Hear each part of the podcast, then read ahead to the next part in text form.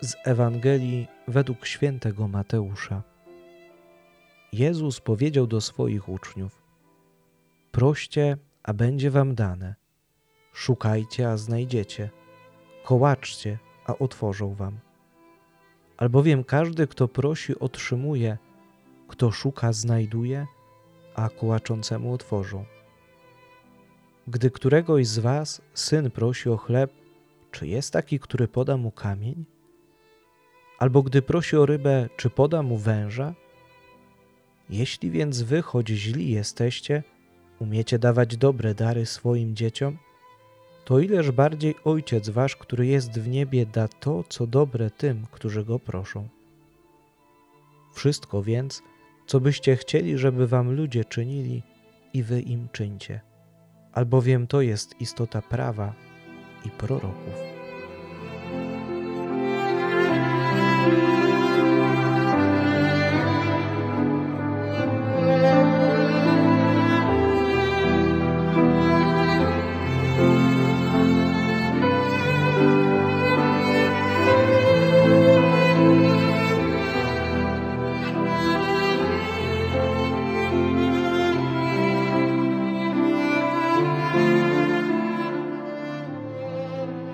W Jezusowej mowie jakoś tak spontanicznie nasza uwaga kieruje się w stronę modlitwy. I na modlitwę można popatrzeć w różny sposób. Można ją przeżywać jako akt uwielbienia Pana Boga albo jako dziękczynienie za otrzymane łaski.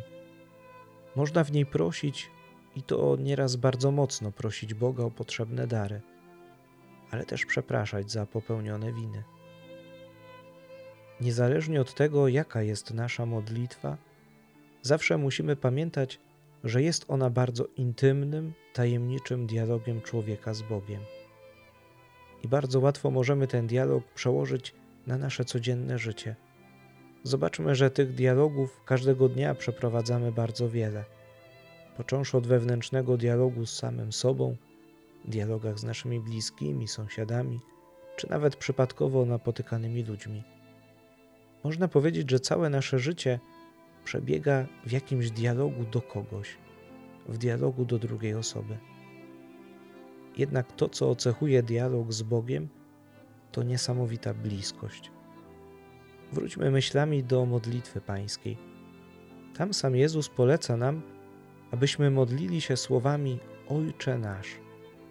A zatem zwracamy się naszym sercem do kogoś nam bardzo bliskiego, zaufanego kto nas zna i jego serce otwarte jest na nas. Co jest najważniejsze w modlitwie?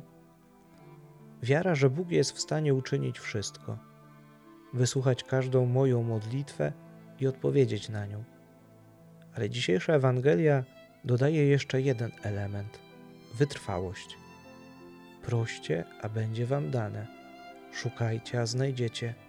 Kołaczcie, a otworzą wam. Święty Mateusz, pragnąc przekonać słuchaczy, posłużył się analogią wziętą z codziennego życia. Gdy syn prosi swojego ojca o chleb, czy poda mu kamień? Nikt chyba nie poddaje wątpliwość, że spełni jego prośbę. Spełni dlatego, że jest dobry, dlatego, że kocha swojego syna. Ale zobaczcie, czym jest miłość Ojca Ziemskiego w porównaniu z dobrocią, i miłością najlepszego Boga. Ufność Bogu rodzi w nas uczucie bliskości, serdeczności i otwartości na Niego. To w Jego obecności czujemy się pewnie i bezpiecznie.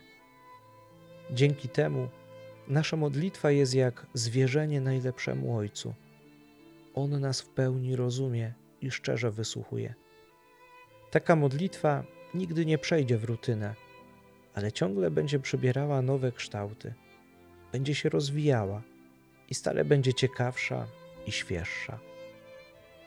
Ale czasami możemy mieć przekonanie, że wysłuchana modlitwa to taka, która przynosi oczekiwany owoc.